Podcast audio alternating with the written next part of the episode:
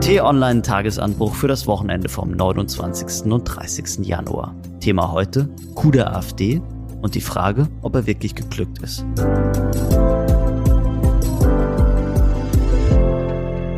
Herzlich willkommen, liebe Hörerinnen und Hörer, zur neuesten Ausgabe des Wochenendtagesanbruchs.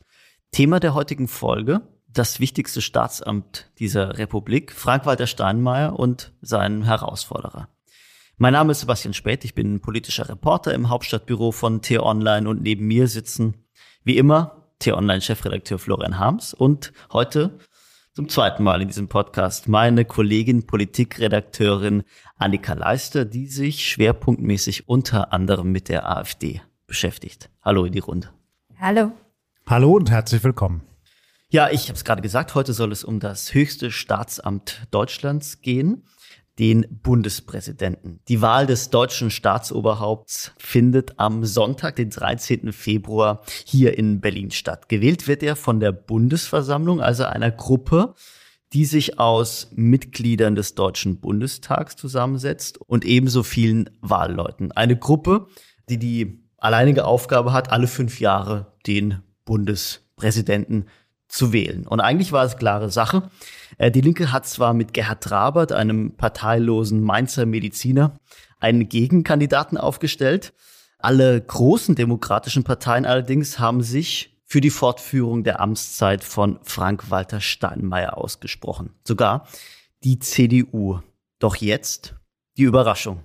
Am 24. Januar, das war am Montag, hat die AfD ihren Kandidaten für das Bundespräsidentenamt vorgestellt. Max Otte, Ökonom, Fondsmanager, Autor und jetzt kommt's, seit 31 Jahren CDU-Mitglied. Florian Annika, wie sehr hat euch dieser Kandidat, diese Kandidatur überrascht? Wenn man sich Ottes Biografie anguckt und seine Nähe zur AfD schon seit Jahren, dann überrascht die Kandidatur äh, nicht. Tatsächlich, glaube ich, kam sie aber für viele in der CDU zu dem Zeitpunkt jetzt schon überraschend, gerade auch für die Werteunion. Ein Beispiel dafür, dass das relativ klar zeigt, die Werteunion hatte genau an dem Nachmittag, kurz bevor die AfD Otte gekürt hat, selbst Otte noch an März herangetragen als Bundespräsidentenkandidaten also für die CDU. CDU-Seiten, genau. Wir hatten an dem, an, am Montagnachmittag auch darüber gesprochen. Für mich war es schon eine Überraschung, dass die Werteunion einen eigenen Kandidaten vorschlagen will, aber dass ein CDU-Mann jetzt für die AfD ins Rennen geht, das ist schon was ganz Besonderes. Coup, absoluter Coup. Und das ist eigentlich nicht vorgesehen in unserem parlamentarischen und vor allem parteiendemokratischen System. Du sagst Coup für wen? Für die AfD. Na klar, für die AfD auf Kosten der CDU. Und die CDU sah im Moment erstmal ziemlich alt aus. Und es war klar, die musste schnell reagieren ich habe mir überlegt, wie hätte denn der Armin Laschet reagiert, hm, Annika? hätte der dann erst mal wochenlang gewartet und moderiert und gesagt, ja, mal gucken und so? Wäre auch denkbar gewesen. Das hätte natürlich enorm geschadet. Ja, die Laschet-Reaktion wäre enorm denkbar gewesen, weil so ist er ja schon mit Maßen über Monate in der heißen Phase des Wahlkampfs verfahren. Ich finde aber, dass der Coup der AfD halt nicht gelungen ist. Wie siehst du das? Also, weil ja. im Endeffekt haben sie sich selbst massiv geschadet, weil März das Aufräumen ja gelungen ist. Der März, und das haben wir ja dann auch geschrieben, hat erstmal Wort gehalten, weil er hat ja versprochen, in der CDU muss die Brandmauer nach rechts stehen. Er hat gesagt, keine Zusammenarbeit mit der AfD. Auch mal abgesehen davon kann er sich natürlich nicht tolerieren, dass seine Autorität als Parteivorsitzender derart in Frage gestellt wird. Also er hat gesagt und der Parteispitze gesagt, wir unterstützen Frank-Walter Steinmeier. Und dann kommen so ein paar Subalterne aus einer rechten, kleinen, 4000 Mitglieder umfassenden CDU-Abteilung und Die sagen, Werteunion. Werteunion, wir machen es ein bisschen anders, ne? Wir machen unser eigenes Süppchen hier. Aber ich muss euch jetzt mal kurz, kurz wieder einfangen, weil ich bin mir ganz sicher, dass die meisten Menschen in Deutschland diesen Namen Max Otte überhaupt jetzt zum ersten Mal gehört haben. Also Annika, wer ist denn dieser Max Otte? Ist er ein Nazi, wie er jetzt von vielen, zumindest auf Social Media Plattformen, so pauschal abgestempelt wird?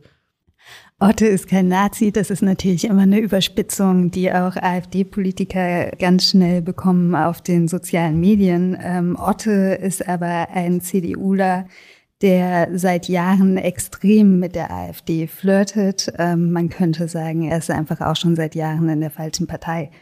Er ist eigentlich Ökonom, er ist Fondsmanager. Er hat auch Bestseller geschrieben. Also 2006 hat er kurz vor der Finanzkrise ein Buch geschrieben, Der Crash kommt. Das wurde zum Bestseller. Er geriert sich seitdem als Börsenguru und pflegt dieses Image auch äh, sehr gut. Aber das ist, er ist gleichzeitig jemand, der seiner ehemals eigenen Partei, der CDU, schon seit einigen Jahren auf die Nerven geht, kann man sagen. Er hat ja so ein, eine Versammlung ähm, ins Leben gerufen, Neues Hambacher Fest. Das heißt, eine gemeinsame Versammlung von AfD und CDU-Mitgliedern. Und ich würde mal behaupten, dass es auch dem Vorgänger von Friedrich Merz, Armin Laschet, genauso bitter aufgestoßen ist wie Merz jetzt. Ja, und das ist ja nicht die einzige Grenzüberschreitung von Otto. 2017 hat Otto schon angekündigt, dass er als CDUler AfD wählen wird. 2021 ist er Vorsitzender der Erzkonservativen Werteunion eben geworden, aber von 2018 bis 2021 war er auch schon Vorsitzender des Kuratoriums der AfD-nahen Desiderius Erasmus Stiftung. Also auch da ist er ganz klar sehr, sehr, sehr nah dran an der AfD. Also diese Kandidatur als Bundespräsident, das ist jetzt einfach nur das Sahnehäubchen ganz obendrauf auf einem ganzen Haufen von ähm, Ereignissen und Äußerungen von Otte, die ihn klar in AfD-Nähe verorten. Die CDU hat jetzt ein Parteiausschlussverfahren gegen ihn in die Wege geleitet. Hm, das Ganze dauert jetzt ein bisschen, aber ihm wurden sofort alle äh, Mitgliederrechte entzogen. Hm, weil sich, so hat es Merz und noch Generalsekretär Paul Siemerk ausgedrückt, weil sich eben dieses Engagement Ottes nicht mit den Parteistatuten verträgt. Otte ist also raus aus der CDU, aber dafür Bundespräsidentenkandidat. Ist das ein Karrieresprung, Florian? Also der hat keinerlei Chancen. Und in der Geschichte der Wahl des Bundespräsidenten sind immer mal wieder außergewöhnliche Gestalten zum Richter Tragen Alexander. Holt, zum Beispiel. Äh, Sat 1 bekannte TV-Persönlichkeit. Genau. Mhm. Und die haben dann mal für ein paar Schlagzeilen gesorgt, für ein paar Wochen und dann waren die auch wieder weg vom Fenster. Und ähnlich wird es vermutlich mit Herrn Otte ergehen. Deshalb ist das gar nicht so relevant, dass er da jetzt kandidiert. Relevanter ist wahrscheinlich die Frage, wie es der CDU gelingen kann, mit solchen Leuten umzugehen. Er ist ja nicht der Einzige. Wir haben hier in diesem Podcast auch schon über Hans-Georg Maaßen gesprochen. Also Typen, die sich nicht eindeutig hinter die Linie der CDU und der CDU-Führung stellen wollen, sondern eigentlich eher im Herzen AfD-Anhänger sind oder nah dran sind an diesem Lager. Wie will die Partei mit solchen Leuten umgehen? Ist es ihre Aufgabe, solche Leute auch an sich zu binden und damit zu entschärfen? Das hat die CDU jahrzehntelang gemacht, auch insbesondere in den Nachkriegsjahrzehnten. Da hat sie viele von diesen Rechten in ihren Reihen gehabt und hat die damit an das demokratische Lager rangeführt. Oder will sie in der Mitte der Gesellschaft stehen, also da, wo Angela Merkel die CDU hingerückt hat und eben nach rechts eine klare Kante ziehen. Und dann aber in Kauf nehmen, dass da eine andere Partei reüssiert, eben die AfD. Das führt uns aber nochmal zur Frage nach Ottes Motivation, Annika. Also was er bisher erreicht hat, ist ja Zumindest ist es meine Einschätzung, seine eigene Selbstdemontage. Aber was hat er vor? Glaubt er tatsächlich, dass er mit seiner Kandidatur Teile der CDU weiter nach rechts treiben kann? Oder glaubt er, dass er CDU-Mitglieder ähm, mitreißen kann?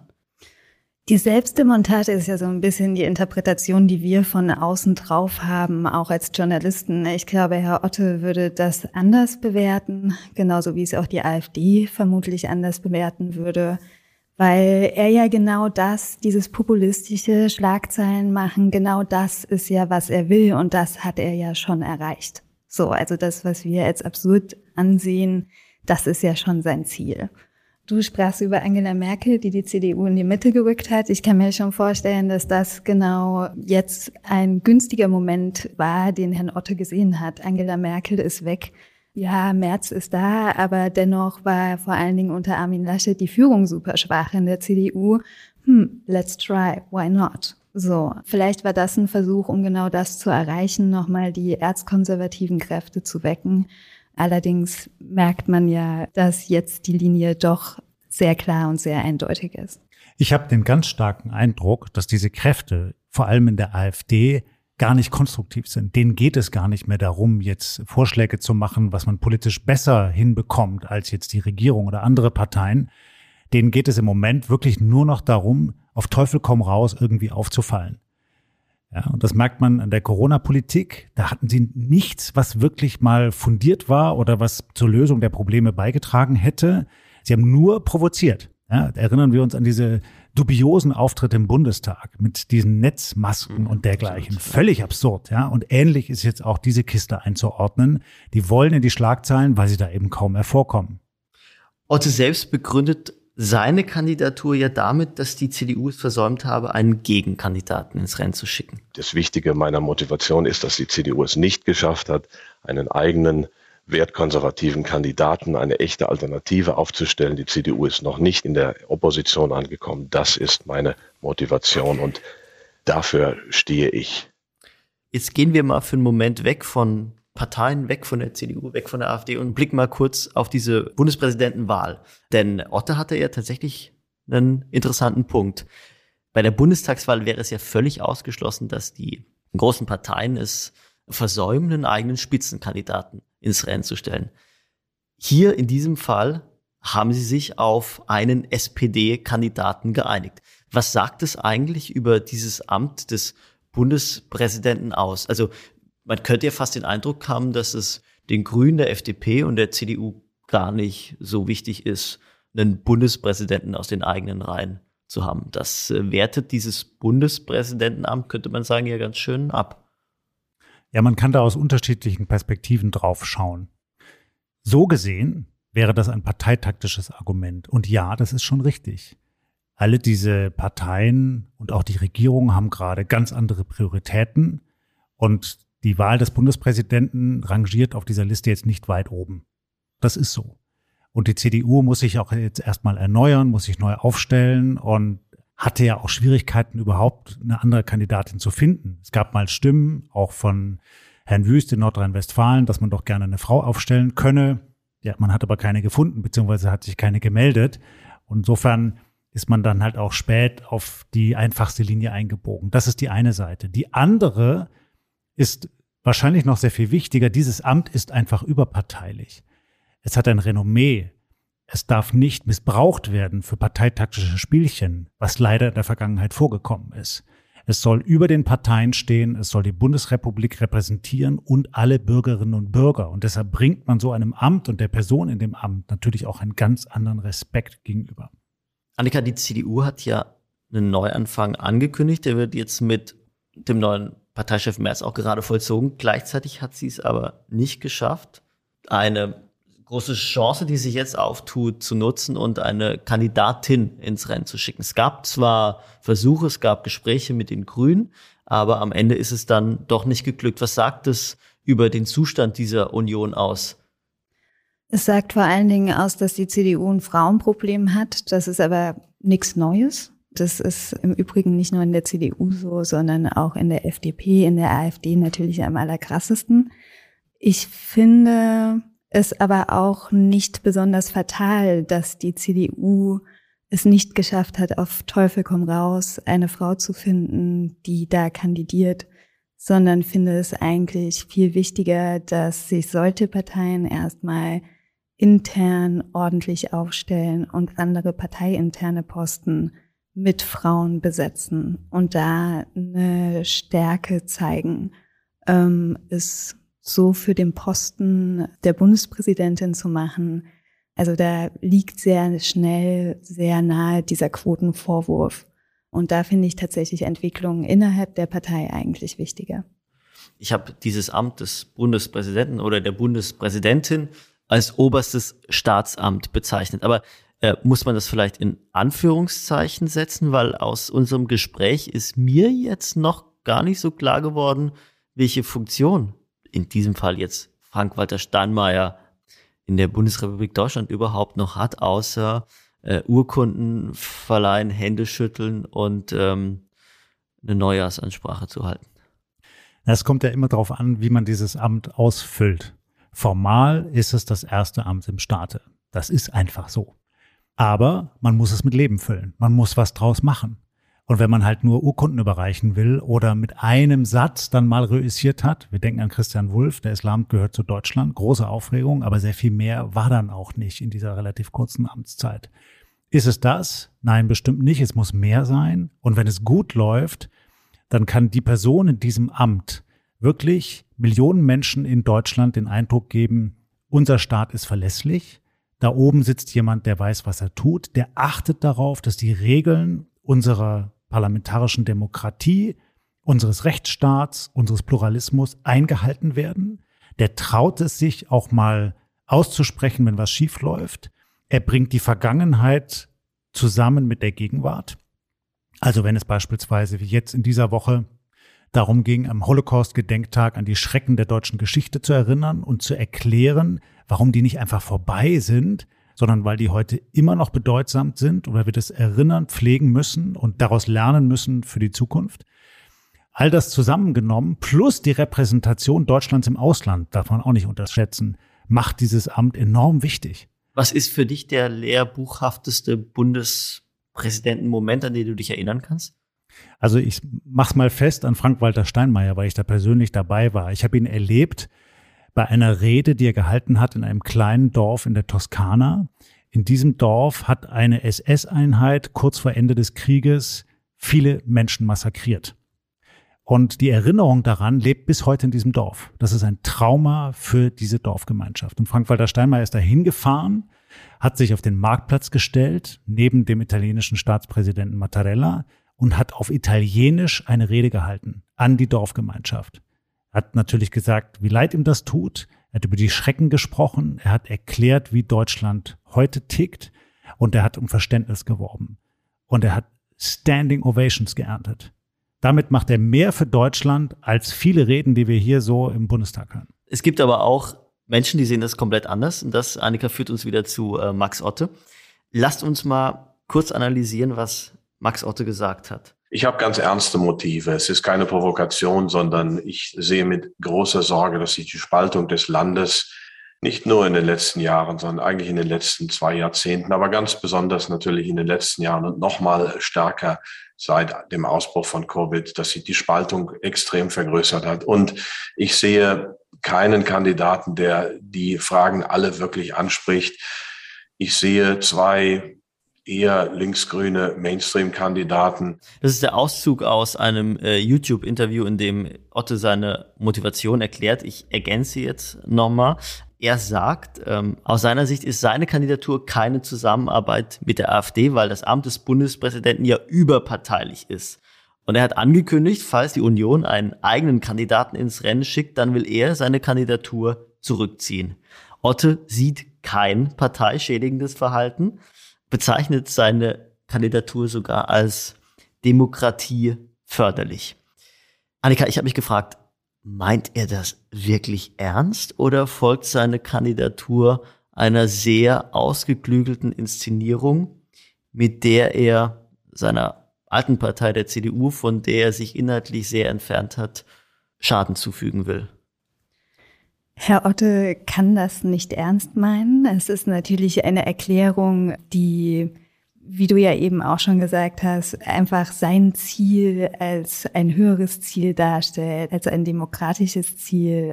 Etwas, das über Eigeninteresse und AfD-Interessen hinausgeht. Aber das ist natürlich Quatsch. Also, weil ganz klar arbeitet er mit der AfD zusammen, ganz klar bedient er auch diese Inszenierung des, es gibt ja hier gar keine Alternativen mehr. Das ist ja etwas, wofür die Alternative für Deutschland steht, wie nichts anderes. Ja, dieses, wir sind nötig geworden, weil die Politik unter Angela Merkel so wahnsinnig alternativlos ist. Das ist die Erzählung der AfD, also missbraucht die er er, erzählt. Also missbraucht er dieses Amt oder diese Kandidatur, um der CDU einen Denkzettel zu verpassen und seine alte Partei zu schädigen. Könnten wir es zusammenfassen? Ich denke, er nimmt es auf jeden Fall billigend in Kauf, seine Partei maßgeblich zu schaden für eigene PR. Mhm. Definitiv. Das müsste man immer noch Herrn Otte fragen, was seine erste und Hauptmotivation ist. Aber er nimmt Schaden für seine Partei definitiv in Kauf. In Kauf. Also ich finde ja, wenn das sein Ziel war, die CDU zu schädigen, dann habe ich das Gefühl, dass es ihm gerade nicht gelungen ist, sondern im Gegenteil. Ähm, ich weiß nicht, wie, wie ihr beides seht, aber äh, mein Gefühl ist es, dass die CDU aktuell in dieser Causa Otte so geschlossen dasteht wie schon lange nicht mehr. Und ich habe auch das Gefühl, dass es für den neuen CDU-Chef Friedrich Merz eigentlich gar keine bessere Eigen-PR hätte geben können als diese Bewerbung von Otto. Du hast es ja eben gesagt, äh, Florian, er hat ja vergangenen Monat, ich glaube, es war in einem Spiegel-Interview angekündigt, sollte irgendein CDU-Mitglied auf die Idee kommen, mit der AfD zusammenarbeiten zu wollen, dann bedeutet das sofort Parteiausschluss. Und diese das, das konnte er jetzt beweisen. Genau. Das absolut. kam ihm dann vielleicht auch ganz gelegen. Ne? Er konnte zeigen, jetzt sitzt hier einer, der keinen Larifari mehr macht, sondern der durchgreift. das ist ja auch das Image, das Friedrich Merz von sich in der Öffentlichkeit sehen will.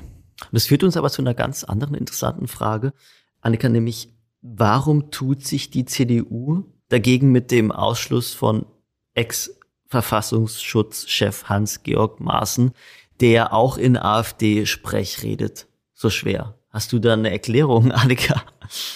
Das ist eine gute Frage. Die stelle ich mir auch schon länger, weil Maaßen hat ganz klar viele Grenzen überschritten. Also seine Äußerungen in Bezug auf äh, den öffentlich-rechtlichen Rundfunk, seine Nähe hin zur AfD, eben auch in ganz vielen anderen Punkten. Ähm, da steht er Herrn Otte wirklich in nichts nach.